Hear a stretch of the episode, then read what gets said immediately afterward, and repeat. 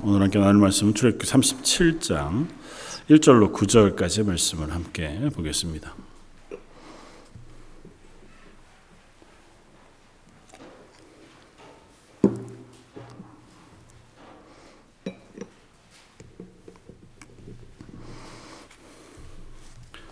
출애굽기 37장 1절로 9절까지의 말씀.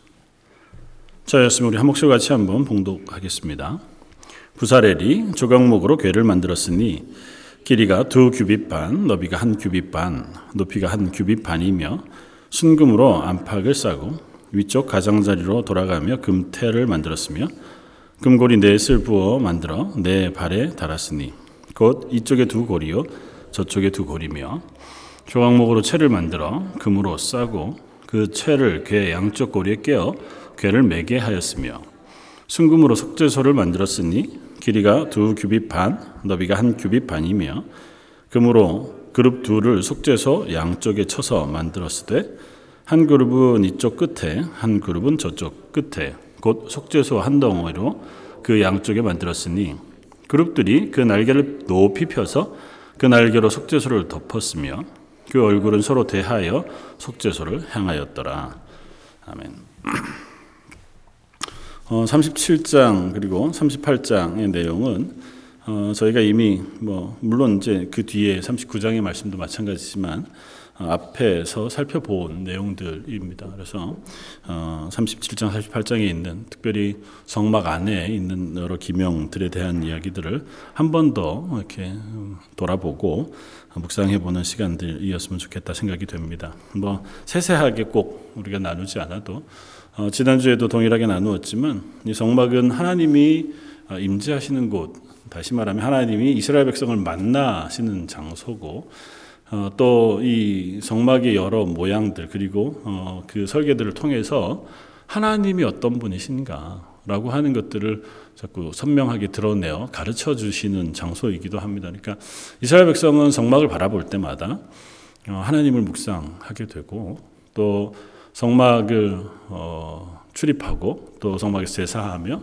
어, 성막에 나아갈 때마다 어, 그 하나님과의 관계에 대해서 다시 배우게 되고 확인하게 되는 어, 그런 장소가 되어질 것이고 그런 의미에서 성막 안에 있는 여러 기명들 속에는 어, 하나님의 하나님 되심에 대한 어, 선언들과 고백들을 우리가 어, 살펴볼 수 있겠다. 뭐 결국은 그 모든 것이 예수 그리스도를 향하고 있고 또 예수 그리스도를 통하여 허락하신 그 구원의 놀라운 비밀들을 또한 아, 예표하고 있는 것도 어, 맞습니다.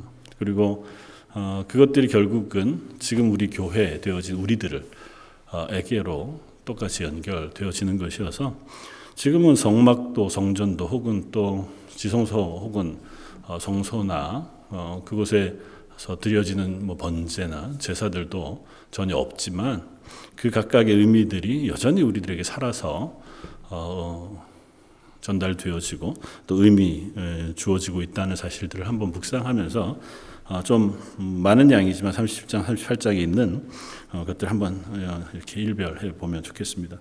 오늘 함께 읽었던 1절부터 9절까지의 말씀 언약궤에 대한 이야기들을 어, 씁니다. 앞서 하나님께서 가르쳐 주신 대로 오늘 보면 부사렐이 하나님 명령하신 대로 조각목으로 궤를 만들었다. 그러니까 뭐 하나님 말씀하신 대로 두 규빗 반, 한 110cm 정도쯤 되는 어, 크기, 그리고 한 규빗 반 넓이와 높이, 예, 직사각형 형태의 상자 어, 형태의 궤를 만들었고 이것을 언약궤라 이제 그렇게 부릅니다. 그리고 안팎으로 그리고 모든 것을 다 금으로 어, 싸게 되어지는 어, 성막에 있어서 가장 중심이 되어지고 또 성막에서 가장 핵심이 되어지는 곳이 바로 언약궤일 것입니다. 왜냐하면 하나님께서 이 언약궤 위에 그래서 특별히 오늘 본문에 표현한 것처럼 언약궤는 덮개가 아니고 언약궤 위에 덮는 것을 속죄소라고 따로 부르고 속죄소 위에 두 그룹 날개까지 두 그룹까지를 같이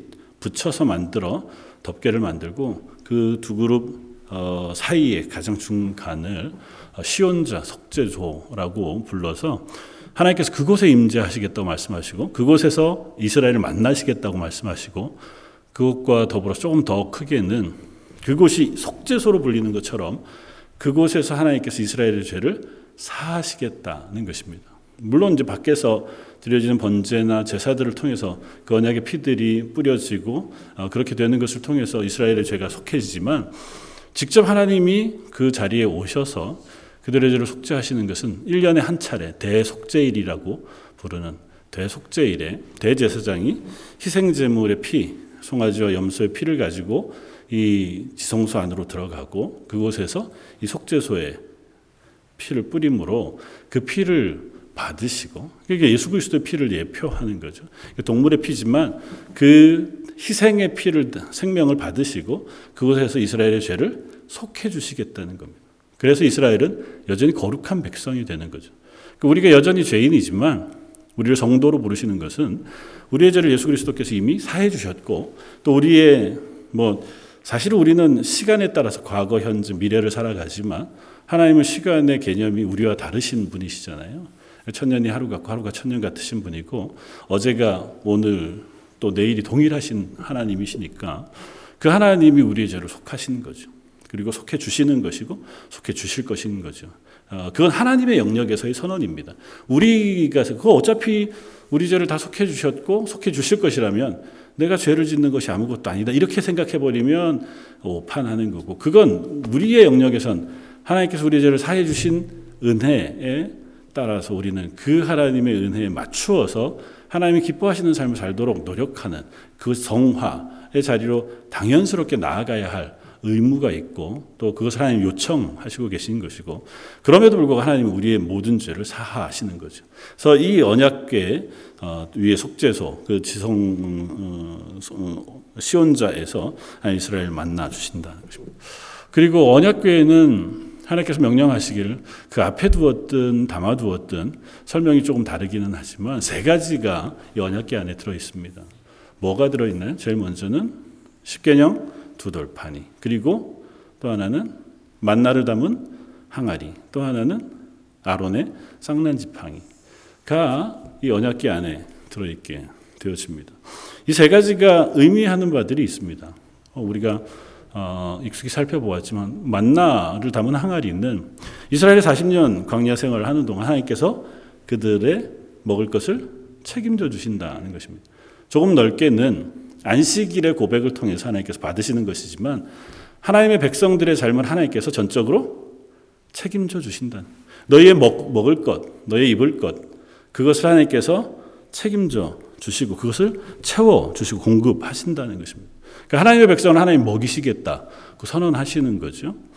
아, 예수님이 산상수훈에서 어, 선언하시는 것과 조금 더 다르지 않, 습니다 공중나는 새를 봐라, 들에 핀 백합화를 봐라. 그것들이 자기를 위해 먹을 걸 모으거나 혹은 해서 옷을 만들거나 하느냐. 그렇지 않아도 그들을 하나님께서 먹이시지 않더냐. 하물며 너희 일까 보냐.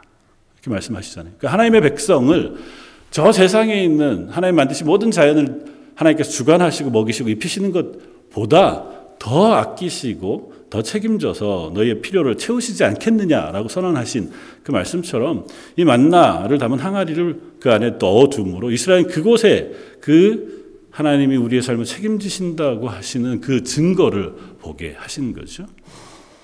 어, 또 다른 하나는 아론의 쌍난 지팡입니다. 우리가 민수기 말씀을 묵상하면서 고라 자손들의 배반 어, 반역에 대한 이야기들을 읽었고 어, 그 이후에 그 아론이 왜 너만 대제사장 할 수 있느냐? 우리도 다 똑같이 레위 집하고 우리도 거룩한 백성이니까 우리도 할 수 있는 것 아닌가라고 어, 반역하는 무리 앞에 하나님께서 각 열두 지파의 지도자들의 이름을 써서 열두 개 지팡이를 가지고 어, 오너라 그리고 그것을 하나님의 지성소 언약궤 앞에다 두었고 하룻밤이 지나고 나서 아론의 지팡이에만 어, 싹이 나고 꽃이 피고 열매가 맺혀 살구 열매가 맺혔다고 하는 것을 통하여 어, 하나님께서 이 아론을 택하시고 그에게 이 일을 맡기셨다고 하는 선언을 하신 거죠. 그리고 그것을 그 언약궤 안에 둠으로 이스라엘 백성으로 하여금 하나님의 어, 권위를 인정하지 않고 반역하는 자 를 하나님께서 싫어하신다고 하는 사실을 너희가 기억하게 해라. 그렇게 말씀하십니다. 그러니까 아론의 쌍난 지팡이를 그 안에 넣어두게 하신 것은 하나님의 주권에 대한 선언이세요. 어, 그건 이렇게도 저렇게도 우리 생각에는 그렇게 생각하지 말라는 거죠. 하나님 하신 것에는 어, 너희가 이해할 수 없는 혹은 너희가 수긍할 수 없는 것이라 할지라도 하나님의 주권 가운데 일어나는 일들을 너희가 순종하여 따를 필요가 있다고 하는 것을 좀 상징적으로 그 안에 넣어 두신 거죠. 사실은 그리스도인으로 살아가면서 참 어려운 것 중에 하나가 그것 같아 보여요. 뭐 이스라엘 백성은 조금 더 실제적인 어, 문제들 그리고 어, 확인들을 저희가 가지고 있지만 우리는 조금 다르잖아요. 우리의 삶을 살아가는 동안 하나님 말씀하신 것대로 혹은 우리에게 직접 너는 이렇게 저렇게 하시는 말씀들을 이렇게 들려주시는 적이 많지 않잖아요. 우리는 하나님의 말씀을 읽고 하나님의 말씀에서 명령하시고 또 뜻하신 대로 순종하여 살아가는 그리스도인의 삶을 살아갑니다. 그런데 자주 우리가 우리의 눈을 말씀에 두거나 하나님에게 두지 못할 때가 많습니다. 그럼 뭐 의도적으로 그렇기도 하지만 또 무의식적으로도 그렇게 되는 것 같아요. 이 영역이 정말 하나님의 뜻은 무엇일까를 잘 모르기도 하고 어, 또 하나님의 뜻이 세세하게 이렇게 어, 명령해 주시지 않거든요. 대부분은 우리에게 자유로 허락해 주셨고 너희가 좋은 것을 취하고 그 좋은 것대로 할 수 있는 은혜를 베풀어 주셨어요. 그럼에도 불구하고 금하신 것들이 있단 말이죠. 그럼에도 불구하고 우리가 우선순위에 두어야 할 것들이 분명히 어, 말씀해 주신 것이 있는데 우리가 삶의 매 순간 그런 것들을 늘 기억하고 살아가느냐? 그 물으면 어, 그렇지 않을 때도 많겠다 하는 생각이 듭니다. 그래서 아론의 쌍난 지팡이를 넣어두신 의미를 우리가 묵상하면서 어, 자주 우리가 매 삶의 자리에서 하나님을 기억하고 그 하나님의 뜻을 묵상하면서 내 삶을 살아가려고 애쓰는 것이 필요하겠다. 하나님의 뜻, 또 하나님의 말씀만큼 우리의 삶을 인도해주고 또 어, 우리의 삶을 이렇게 경계로 세워주시는 것이 없기 때문에 하나님의 말씀이 우리의 삶의 울타리가 되도록 또 지팡이가 되도록 빛이 되도록 우리가 계속 말씀을 어, 묵상하고 의지할 필요가 있다고 하는 사실들을 깨닫게 되어집니다. 어, 마지막으로 제일 중요한 것이 십계명 두 돌판입니다. 하나님께서 직접 모세를 통하여 허락해 주신 십계명을 돌판 두 개에 기록해 놓은 그 돌판을 언약궤 안에 어, 넣게 하셨고 그 십계명 두 돌판 때문에 얼음 어, 언약궤가 이름이 언약궤가 된 거죠. 왜냐하면 그 언약을 기록해 놓은 십계명 돌판을 그 안에 보관하고 있는 거니까요. 그건 어 뭐 좀 상식적으로 생각하면 어 언약을 어 언약서를 보관하는 또 다른 한 방식과 비슷한 겁니다. 그러니까 예를 들어서 표현하면 참 너무 그렇긴 하지만 계약서 써놓고 정말 중요한 계약서는 뭐 저희는 그런 데 가본 적이 없지만 은행에 뭐 프라이빗한 금고 같은 데다 이렇게 넣어두고 잠그잖아요. 그러니까 그건 너무 중요한 계약서가 있는 것. 그러니까 그 계약서를 보관하고 있다고 하는 게 대단히 중요하잖아요. 그러니까 하나님과 이스라엘 백성 사이에 언약이라고 하는 거. 하나님이 주권이 되시고 하나님 쪽에서 일방적으로 하신 언약이긴 하지만 그 언약하신 돌판을 언약계 안에 넣어둠으로 그것이 항상 이스라엘 가운데 있으므로 그들이 언약 백성이라고 하는 사실을 확인하는 것이고 하나님도 그 언약을 기억하셔서 그 언약의 하나님으로 이스라엘과 동행하고 계신다. 그 하는 사실들을 확인하게 되는 거죠. 그러니까 십계명 두 돌판에 써져 있는 계명을 지키는 거 너무 중요하죠. 그러나 그것보다 더 조금 더 중요하게 느껴지는 것은 그 언약의 돌판을 하나님께서 언약하시고 이스라엘에게 보관하도록 주셨다는 것입니다. 그 하나님의 약속을 받은 사람들인 거죠. 그리고 구약에는 하나님께서 돌판에다가 언약을 새겨 주셨다면 신약의 우리들에게는 마음에 심령에 새겨서 지워지지 않도록 우리 가운데 허락해 주신 언약을 주신다고 말씀하시고 그 언약은 성령을 통하여 우리에게 확인시켜 주시는 그래서 우리는 모두 다 하나님의 약속을 우리의 삶 속에 가지고 사는 사람들인 거죠. 그런 의미에서 우리의 삶은 이 성막 하나님을 만나는 성전의 삶으로 우리가 살아갈 수밖에 없다고 하는 사실을 다시 한번 확인하게 되었습니다. 어, 그리고 그 언약계 위에 있는 그 언약계 덮개, 속 죄소를 우리가 좀 주목해 볼 필요가 있는데요. 어, 혹시 뭐 언약계나 법계를 이렇게 어, 그림으로 혹은 그려놓은 것들 보신 적이 있나요? 뭐 인터넷에 뭐 이렇게 구글링을 해보면 대단히 다양한 모양의 언약계 형태를 볼 수 있습니다. 왜냐하면 설명으로 완전하게 확인할 방법이 없거든요. 또 하나는 그룹이라고 하는 것을 어떻게 만들었는지를 확인할 길이 없어요. 그래서 분명한 것은 하나 언약계를 다 덮을 만큼의 그 판 하나를 속죄소로 만들게 하시고 그 위를 가득 덮을 정도의 그룹들을 만들어서 양쪽에서 가운데를 향하여 보게 하시고 그 날개를 가지고 이 속죄소를 다 덮게 하셨겠죠. 그 두 얼굴은 마주대에서 거의 부닥칠 정도로 가운데에서 만나게 되어져 있고 그 만나는 그 자리를 속죄소라 하나님께서 명하셨습니다. 그러니까 그룹이 있는 것은 하나님의 임재를 상징하는 거예요. 그러니까 이 언약의 속죄소 그 자리는 하나님이 임재하시는 자리고 구약에서 그래서 항상 하나님을 어떻게 표현하냐면 그룹 사이에 좌정하신 하나님으로 선언할 때가 많이 있습니다. 혹은 그룹 위에 계시는 하나님으로 표현하시는데 그 같은 어, 의미인 거죠. 이 속죄소 그 두 그룹 날개 사이에 임하셔서 그 가운데 임재하셔서 이스라엘 만나시는 하나님이신 것이고 그것은 조금 아까 얘기했던 것처럼 시온자가 되어서 그곳에 뿌려진 피를 통해서 하나님께서 이스라엘을 속죄하시는 은혜를 베풀어 주시는 자리. 그러니까 언약궤는 이스라엘과의 언약을 담어 놓은 궤지만 그 위에 이 하나님의 은혜를 덮어 두신 거예요. 왜냐하면 이 언약계 언약을 통해서 이스라엘이 구원을 얻을 방법이 없기 때문에 이 언약은 사실은 십계명도 돌판이지만 하나님께서 이스라엘에게 명령하신 명령들이잖아요.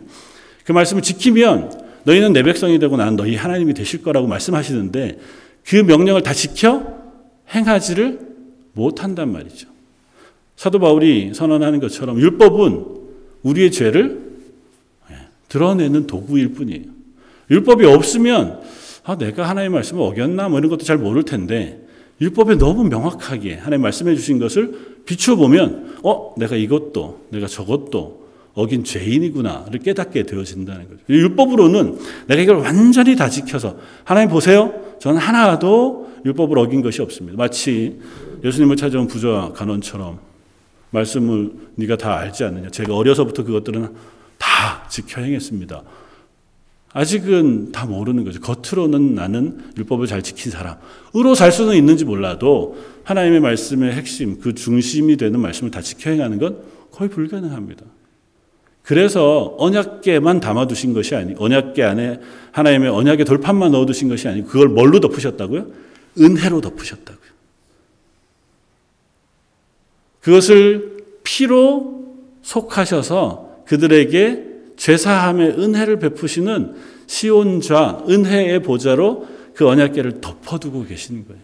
그러니까 우리는 전적으로 예수 그리스도의 대속의 죽으심 그 피 흘림으로 구원 얻는 사람들이잖아요. 우리가 하나님 앞에서 성화를 잘 이루어서 하나님 보시기에 정말 훌륭할 만한 사람이 되었기에 구원을 받는 것이 아니고 아직도 우리가 죄인 되었을 때에 우리를 위하여 죽으신 예수 그리스도의 보혈의 피, 그 은혜 때문에 하나님의 자녀가 되고 구원을 받는 거죠. 그리고 우리의 삶은 계속해서 그 사이에 있는 겁니다. 우리가 하나님을 닮아가기 위해 수고하는 삶과 실패하여 하나님의 은혜로 우리를 덮어주시는 그 삶 사이에 우리가 존재하는 것이고 어, 이 언약계 성소 안에 있는 언약계는 그 사실을 명확하게 우리들에게 보여주는 거죠. 그래서 이 언약계를 볼 때마다 오해하지 말아야 합니다. 왜냐하면 이스라엘이 이 언약계 때문에 오해했던 적이 몇 번 있었거든요. 어, 이스라엘이 가나안을 들어갈 때, 요단강을 건널 때, 또 여리고성을 어, 칠 때, 그리고 모든 전쟁에 가장 앞선 것은 언약궤였습니다. 그러니까 언약궤가 먼저 가고, 그 다음에 이스라엘이 나아가요. 그러면 항상 그 전쟁을 하나님께서 승리하게 하셨습니다. 그 길을 이끌어 주셨어요. 요단강이 끊어지고 마른 물로 건너게 하시고 그러니까 착각한 것이 저 언약계가 힘이 있나 보다. 가장 대표적인 실패가 엘리의 두 아들들이었잖아요. 전쟁에 나아갈 때, 어, 이게 지게 생겼단 말이죠. 아이디어를 냈습니다. 언약계를 들고 가면 저 언약계가 우리 전쟁에서 승리하게 해주실 것이다. 결국은 전쟁에도 지고 아들들은 죽고 언약계는 빼앗기고 맙니다. 언약계에 임하신 하나님의 임재 혹은 하나님의 능력이 없느냐 그렇지 않습니다. 그 언약계가 빼앗겨간 그 모든 블레셋의 성마다 하나님께서 그 땅을 벌하셨고 심지어 베세메스에서는 언약계 안을 들여보던 사람 들여다 보려고 하던 사람들이 다 죽임을 당하는 일들이 일어날 만큼 그 언약계에 임하신 하나님의 능력이 사라진 건 아니에요. 그럼에도 불구하고 그 언약계가 이스라엘을 구원해 주지 않습니다. 왜냐하면 언약계가 힘이 있는 게 아니에요. 언약계가 힘이 있는 것이라면 뭐 영화의 소재처럼 제가 가끔 얘기하지만 인디아나 존스처럼 맨날 그거 찾아다니는 거죠. 언약계, 십계명 두 돌판 이것만 있으면 뭐 어, 복, 복 받는 건 뭐 떼놓은 당상이잖아요. 얼마를 지불해서라도 그걸 찾고 싶은 거죠. 그럴 수 있지만 그렇지 않아요. 그건 그냥 상징일 뿐이에요.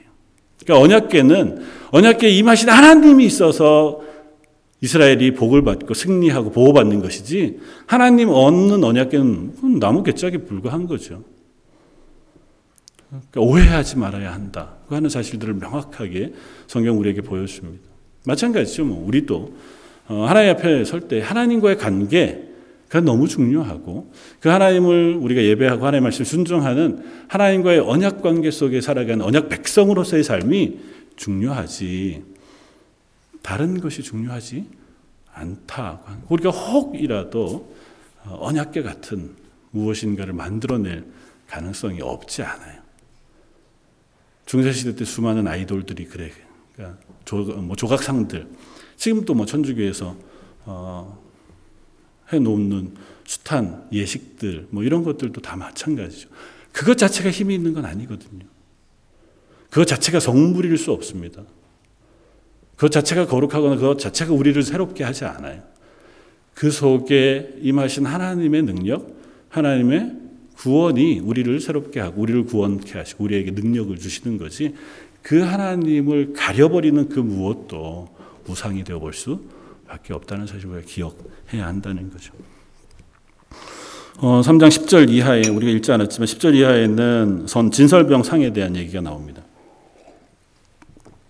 진설병 상은 뭐 전에 설명했지만 매 안식 일마다 12개 진설병을 올려드리는 상입니다.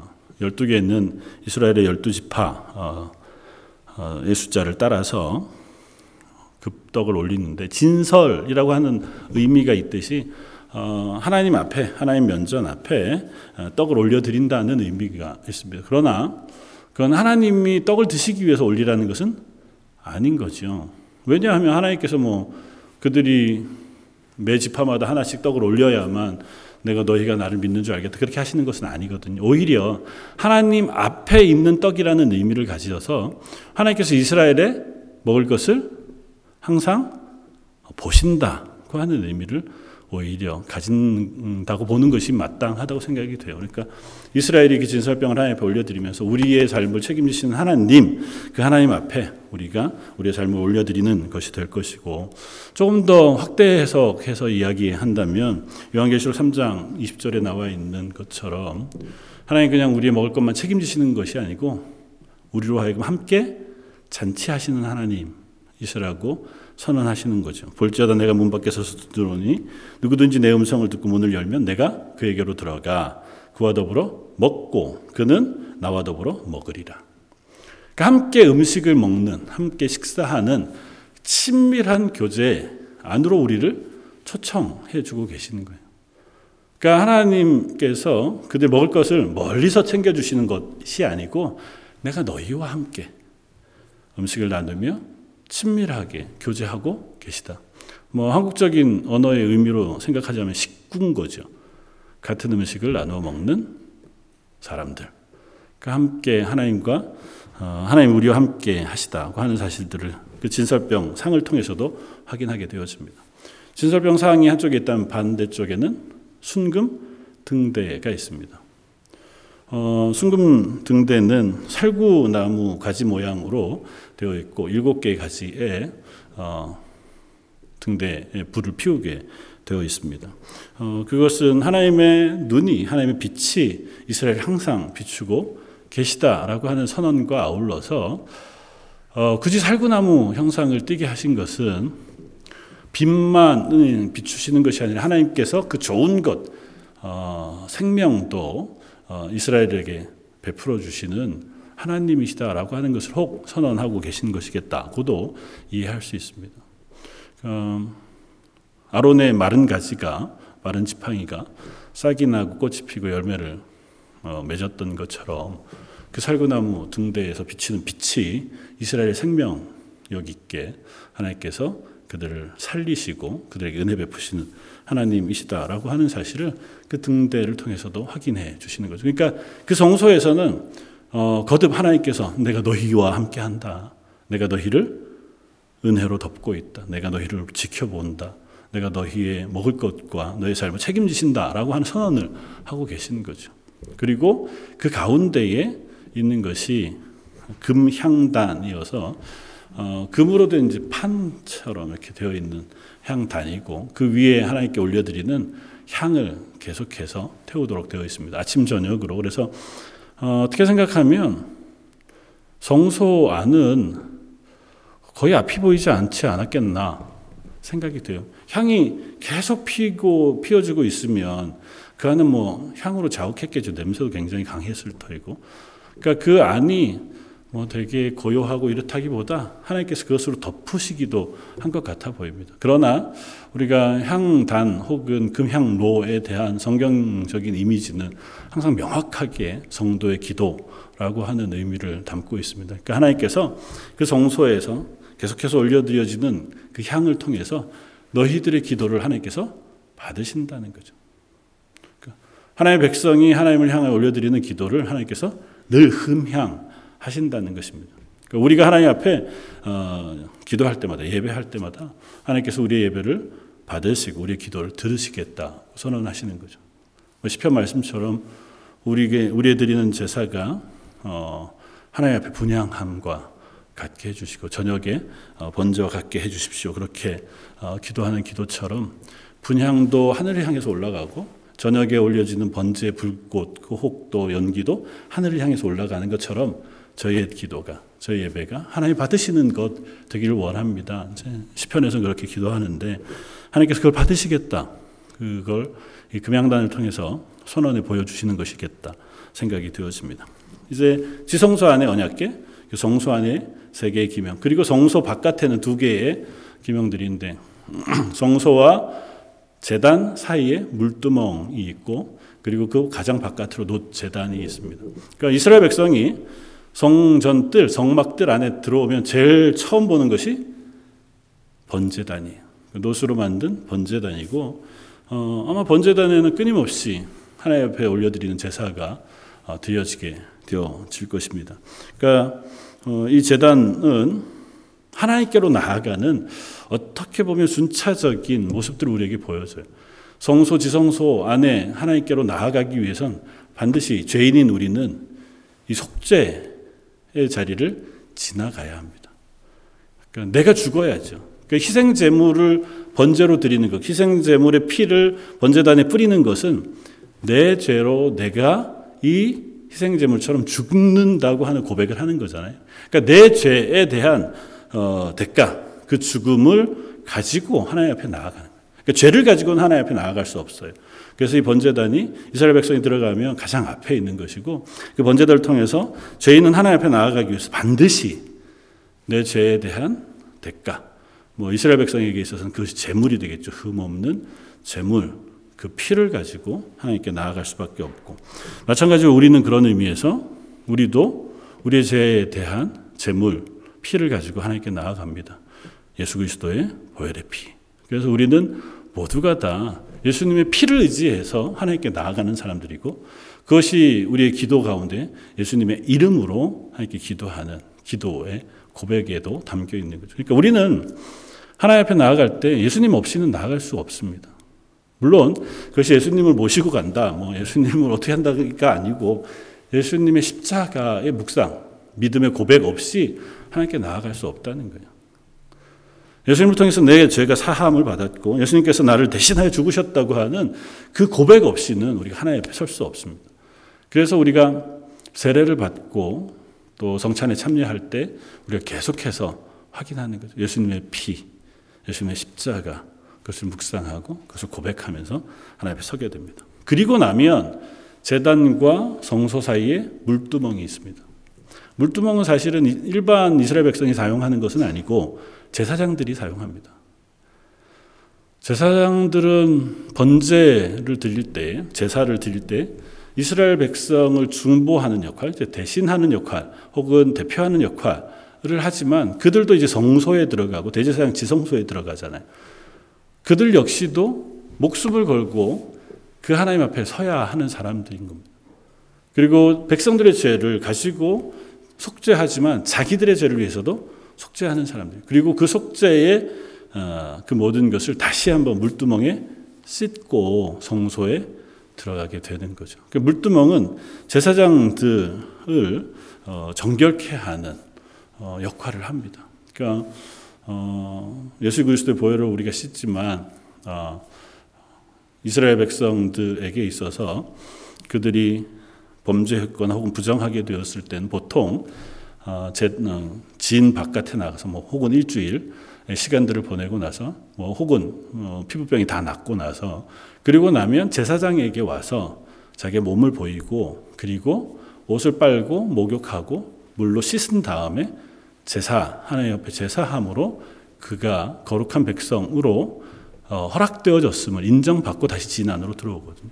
그와 같이 늘 하나님이 우리 속죄하시지만 물에, 물에 어, 나를 씻는 그 행위들을 통해서 아 내가 죄인이구나. 그 하나님 앞에 나아갈 때 내가 거룩한 어, 모습으로 나아가야 할 필요성에 대해서 제사장들은 끊임없이 확인하게 되는 거죠. 어, 우리로 연결해 생각하자면 우리 이미 예수 그리스도 보혈의 피로 구원받았죠. 그럼에도 불구하고 그렇게 하나님께 나아가기 위해서 우리는 반드시 성화의 과정을 거쳐 가는 것이 필요하다는 것입니다. 성하지 않으면 구원 못 받느냐? 그것도 우리가 알 수 없, 어, 알수 없는 게 그렇지도 않고 또 어, 성화라는 것을 어, 얻은 사람과 얻지 않은 사람의 뭐 구별이 있느냐? 그것도 우리가 잘 알 수는 없습니다. 그러나 분명한 것은 예수 그리스도의 보혈의 피로 구원을 얻었다면 반드시 그 사람 속에는 변화가 일어나는 것이고 그 변화를 통해서 우리가 그리스도인이 되어지는 것이고 그건 어, 다 차치하고 생각하자면 어, 죄로부터 멀어지고 하나님께 가까워지는 거예요. 인간의 죄인된 모습을 벗어버리고 거룩하신 하나님의 형상을 닮아가는 것, 그게 결국 성화예요. 그래서 성화의 열매는 성령의 열매들, 성품으로 나타난 열매들 맺는 거잖아요. 그러니까 우리가 늘 어, 항상 단번에 되지는 않지만 우리가 기억해야 하는 거죠. 우리가 하나님의 백성으로 하나님 앞에 나아가는 사람들이기 위해서 우리 스스로가 어, 성화, 거룩한 하나님의 백성의 자리에 서기 위해서 애쓸 필요가 있다. 그리고 그것을 위해서는 다 반드시 하나님의 도우심이 필요합니다. 성령의 열매는 성령을 통해서 맺는 거거든요. 성령의 열매를 내가 맺는다. 그럴 수는 없잖아요. 성령의 열매는 성령님께서 맺게 하시는 열매예요. 그러니까 마른 나무 지팡이지만 그 가운데 하나님이 능력을 부으시고 은혜를 베푸시면 생명이 생겨나고 그것에 열매가 맺혀지는 것처럼 우리가 죄인이죠. 하나님 앞에 것도 하나 없고 실력도 혹은 성품도 그렇지 못하지만 성령이 우리 가운데 임하시면 그 성령이 우리 가운데에서 우리를 변화시키시고 우리를 살아나게 하시고 우리에게 열매 맺게 하시는 은혜를 베풀어 주시는 줄 믿습니다. 그러니까 우리는 늘 이걸 사모해야죠. 하나님 저에게 성령을 부어 주십시오. 하나님의 은혜를 부어 주십시오. 저희가 하나님의 뜻에 순종하여 하나님의 사람이 되어가게 해 주십시오. 어, 맨 마지막으로 38장 9절 이하 20절까지는 성막들을 덮고 있는 어, 세마포 장막에 대한 이야기들을 어, 우리에게 들려줍니다. 세마포 장막은 3면이 다 막혀 있고 한 면에 가운데만 문으로 만들어 두게 되어 있습니다. 그러니까 하나님께 나아가기 위한 길은 그 성막들 중에 한 문으로만 들어갈 수 있는 거죠. 어, 다른 방법은 없습니다. 하나님께 나아가는 다른 길은 없어요. 그러니까 뭐 여로보암이 만들었던 것처럼 산당을 만들고 그곳에 하나님을 예배한다. 그게 하나님께 나아가는 방법이 되지 않습니다. 하나님께 나아가는 유일한 방법은 하나님이 정하신 대로 하나님 앞에 속죄하는 속죄의 피를 가지고 나아가는 수밖에 없어요. 우리들에게는 예수 그리스도 외에는 하나님께서 우리에게 열어놓으신 길이 없습니다. 예수님이 말씀하신 것 나는 길이요라고 말씀하신 것처럼 하나님께로 가는 길은 예수 그리스도 외에는 없습니다. 그러니까 예수 그리스도를 통하여 예수 그리스도를 의지하여 우리 하나님께 나아가는 사람들입니다. 어, 그리고 마지막으로 그 모든 것들을 만드는데 들어간 재료들을 쭉 합산해 어, 놓았습니다. 그 규모들을 쭉 읽, 어, 보여주는데 간단하게 8장 30, 38장 24절은 이렇게 우리에게 어, 들려줍니다. 성소 건축 비용으로 드린 금은 성소의 세겔로 29달란트와 730세겔이라고 얘기합니다. 이게 얼마나 되는지 사실은 잘 가늠이 안 되잖아요. 정확하지는 않지만 현대 도량형으로 따지면 한 1톤 정도 됩니다. 1톤, 금이 1톤. 그 은과 노수로 따지면 은은 3.5톤, 노수는 한 2.5톤. 정확하진 않지만 대단히 많은 양이에요. 금 한 돈이 얼마쯤 되죠? 한 돈이 100g이 되나요? 하여튼 뭐 1kg 금이면 대단히 비싸잖아요. 금괴라고 얘기하고. 그게 1000kg이 1톤인 거잖아요. 그 하나님의 성전, 성막을 쓰는데 금, 은, 그리고 귀한 것들이 굉장히 많이 쓰여집니다. 어떤 사람들은 생각할 수 있죠. 와, 이거 허비 아닌가? 그 많은 걸 거기다 다 그렇게까지 할 필요가 있나? 하나 생각할 것은 하나님이 임재하시는 것이기 우리의 귀중한 그 무엇으로도 다 만족하게 채울 방법은 없다. 만약에 우리를 위해서라면, 왕을 위해서라면, 뭐, 그렇지 않아도 되죠. 그러나 하나님에게 드리는 것이므로, 하나님이 임재하시는 것이므로, 그와 같이 우리의 모든 것을 다 드려서라도 하나님께, 하나님 임재하시는 것들을 만들 수 있겠다. 그렇게 선언하시는 것이고, 그런 의미에서 묵상해 보자면, 그 하나님께서 천지의 창조주이시고, 이 세상의 모든 귀중한 것으로도 부족할 만한 하나님의 집을 만드는데 하나님 임재하시는 것을 만드는데 부족할 만한 그 하나님이 인간의 육신을 입고 이 땅에 오셔서 나를 위하여 내 죄를 모두 지시고 십자가에 죽기까지 하심으로 나를 사랑하시고 그 사랑으로 나를 하나님의 자녀 삼아 주신다는 거죠. 이스라엘 백성으로 따지면 그 하나님이 이스라엘이 끊임없이 범죄함에도 불구하고 이스라엘이 끊임없이 하나님을 원망함에도 불구하고 기필코 그들을 동일한 숫자 그대로 가나안에 들이실 때까지 그 40년을 동행하신다고요. 그들을 먹이시고 입히시고 인도하시고 전쟁에 승리하게 하셔서 가나안 땅에 정착할 때까지 하나님께서 그들과 동행하시고 그 이후에도 계속해서 그들의 하나님이 되신다는 거죠. 그래서 시편 기자는 얘기하잖아요. 신명기에도 동일한 고백을 하지만 우리 주와 같은 이가 같은 신이 어디 있느냐? 하나님과 같은 하나님이 어디 있느냐? 어디에도 이렇게 크고 놀라우시고 걷는 전능하신 하나님이 이토록 우리와 같은 연약한 이들을 용서하시고 사랑하시고 인도해 주신 하나님이 있으시냐는 거죠. 그것이 성경에 얘기하는 하나님의 성품입니다. 그것이 가장 명확하게 나타나는 것이 예수 그리스도 십자가고요. 그 전능하신 하나님이 자기의 모든 것들을 다 내려놓으시고 인간의 육체를 입으시고 당신의 능력으로 그 모든 것들을 다 파해할 수 있는 하나님. 예수님이 사실은 십자가에 달려 죽지 않으셔도 되고 죽는 척 하실 수도 있고 죽으실 때 아무 고통 없이 죽으실 수도 있으시잖아요. 그것이 뭔 어렵겠습니까? 천지를 창조하신 하나님께서. 로마의 군병 너희가 나를 잡기 위해서 몽둥이와 칼을 들고 오느냐고 말씀하시는 것처럼 예수님이 몽둥이나 칼이나 혹은 무력으로 예수님을 잡을 수 있는 하나님이 아니심에도 불구하고 기꺼이 그들의 무력 앞에 잡히시고 도살장에 끌려가는 어린 양과 같이 묵묵히 그 길을 걸으신 것은 그로 인하여 우리를 구원하시고 우리를 사랑하심이라고 하는 사실을 드러내 주시는 거죠. 세상에 어떤 하나님, 아니 세상에 어떤 존재가 이런 사랑을 베푸실 수 있습니까? 그 하나님이 우리의 하나님이신 줄 믿습니다. 그 예배할 때마다 또 하나님 묵상할 때마다 그 하나님의 크심과 더불어 그 하나님의 놀라우신 사랑을 묵상하면서 그 하나님을 의지해서 하루하루 그리스도인으로 살아갈 수 있는 저와 여러분들 되시기를 주님의 이름으로 부탁을 드립니다. 같이 한 번 더 기도하겠습니다.